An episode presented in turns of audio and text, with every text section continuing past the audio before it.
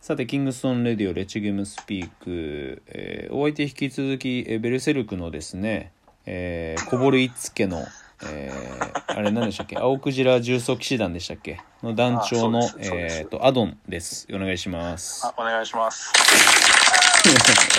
安室ついな。なはい、安室です。 うん。はい。 だんだんネタがなくなってきてんだから。まあ、だから、ね、今まで言われてたことをなんか言われてる感じ で、そうエスティにね。うん確かに。あと、丸マイン。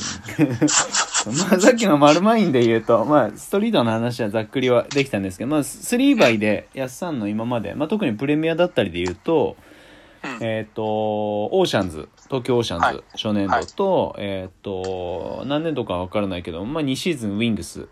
そうですうね。んまあ、ウィングスに関しては一緒にもやってるじゃないですか。そうそうそうそうそう。スリーバイはやっさんにとってはどうですか面白いですかまあ、面白かったよね。こうんう、今、振り返ってみるとね、すっごく面白かっ今はやる時間を、というか、は割いたりはしてますた。ないね。ああ、全然やってないですか。ううんん、全然やってない。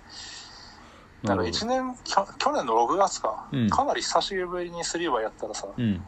もうなんか、その目が慣れなかったよねう。ーん。早かった。あーやっぱあれ絶対なんか継続的にやってないとダメなスポーツなのかなっていうのはうーん思う。うんまあちょっと特殊っすからね。特殊だね。うん。まあ、なんか、あそのーなんだろうな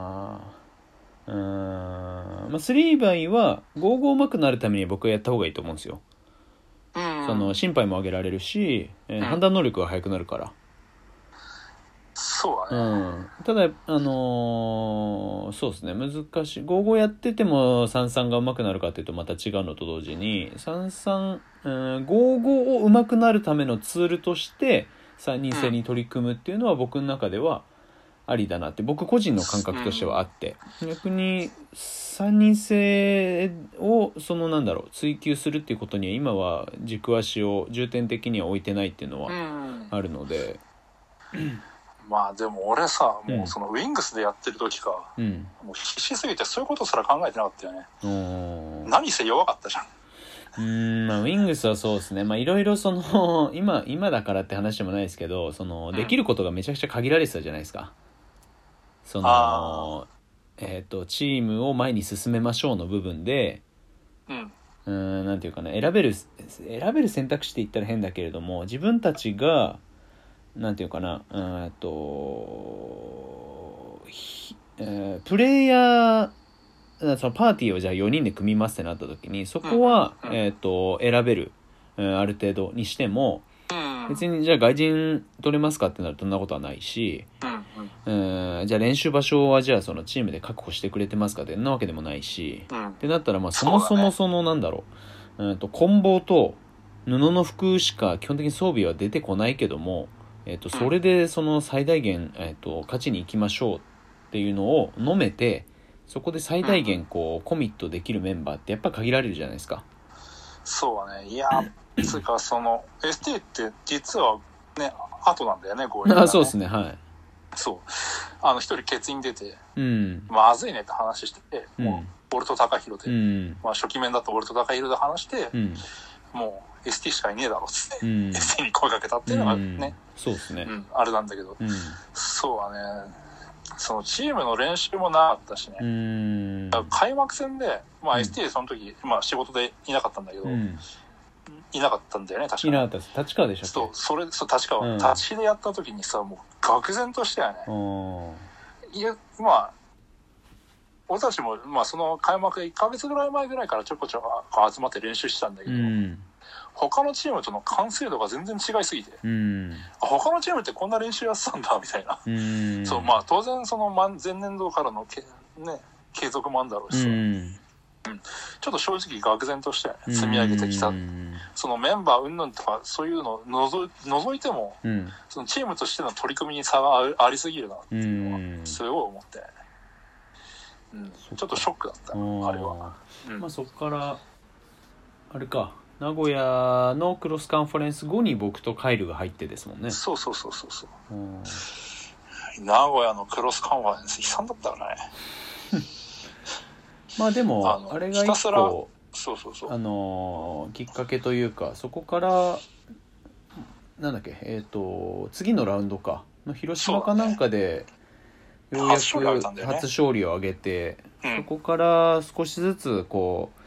う戦える感覚がつかめるようになってそう。いや、てか、その間にやっぱ練習いっぱいしたよね。ああまあそうですね練習があるから原宿で行ったりとか、あとあれ新宿の牛込使わしてもらったりとか、うん、あとあのそ騎れ馬こそ代が々木に結集構まったりとかあさ、のそうそうそうそう。定期的に使えるようになったんか、う、うんん、そう。そうだそうだなんか、すごい、俺すごい楽しかったのがさ、うんあの、まあゲームあんま俺たちやんなかったじゃん。うんそうですねそれより1.5往復のゲームをやって、うんこの動きはこうだった、どうだったっていうのを全部、うんなんだろう、共通認識として持って、うそれを試合に臨めたっていうのがすごい楽しかっうんた。うん。まあそうですねこう言ったらこう、こう動く。うんそう。んうんそういうふうに作り上げてって、結果が出始めてったのって、ででごめん。結果が出始めてったのがまた面白かったよ。ああそうそうですね1個目のシーズンは確かにそうですねそう。試合だけ切り取ったら、俺そんなに、うん。思い出、まあ、ぶ思い出深いっちゃ深いけど、しうんうん。その試合に向けてどう練習したかっていうの込みですごい楽しかっうんた。うん。そっからしえっ、とまるっと1年は結構やってましたもんね週に1回は水曜日絶対やってたもんあね。あそうですよね、うん。から、まあ、シーズン2回目のシーズンに関しては僕はなんかあのもったいない負け方が多かったシーズンだと思ってて、あうあ。ん、なんかそのなんか、うん。例えばクロスカンファレンスで、えっとブルービーズには勝ったけど、そうねフィッツになんかあのフィッツの2ポイントめっちゃ決められて負けちゃってとかそう。なんかチ細かいャンピところオンでチームに勝ってるのにみたいそうな。そうそうそう細かいところでなんか勝ち星を、まあ、たらればにはなっちゃうかもしれないけれどうも。ん。うん、なんか自分たちがうん出せるはずのというかうんのほうんゲットできたはずの報酬よりもかなり少ないものしかうん結果的にはあのゲットできなかったそこのうんギャップがす感じるシーズンだったので、そうだね、うんなんか瞬間的に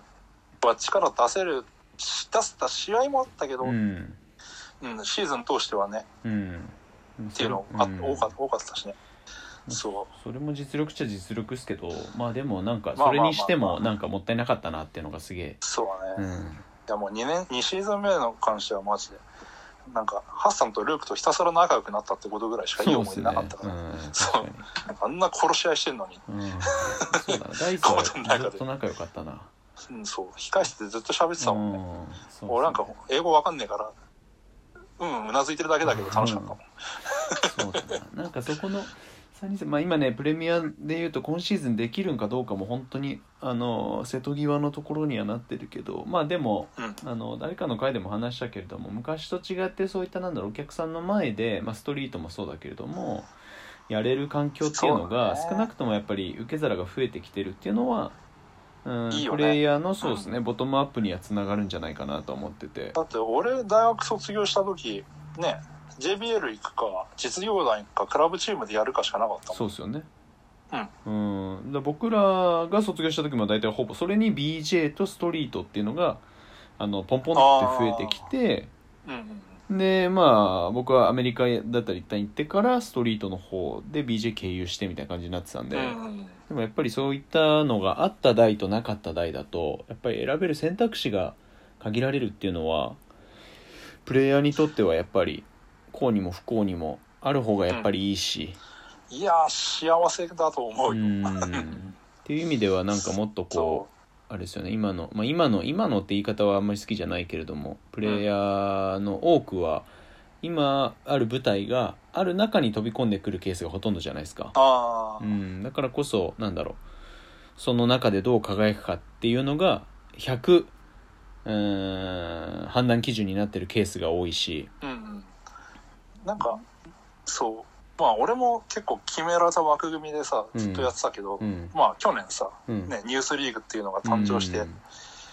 うんんそうですよまあねこう LINE のとかのやり取りでもさ、うんねなんか一緒に作り上げていく感覚っていうのがすごく楽しくてさ、うんそうそうなんですよねそれはあるよねうん、なんか今の日本のまあ、インドアストリート問わずこれ僕は基本的にあの何がしか問題意識は、えーどっかに抱え続けておく方が成長は止まらないと思うのでうんうんで的な観点から言うとやっぱり今のその日本の、まあ、まあ今で言えばストリートにの話で言うとそこの中をもっとこう、えーこれがあー100じゃなくて、えーマックスが1000のうちの100なんだっていうんだったら別だけれども、ううんだからそこのもっとまだ全然アプローチしてない自分たちが形にできてないところをどう形にしていって、でそれをこううーんと継続してえー紆余、曲折を経て大きくしていくのかっていうのをしていかないと、うんまあ、先はないと思ってるので。うんうんっていうので言うとやっぱり今ないものをどう作り続けるのかっていうのをあーちょっと僕はあの意識はしていてうんまああとは自分たちでうまくそこら辺がちゃんとやっててあのアンダーコントロールで、えー進めて継続することができれば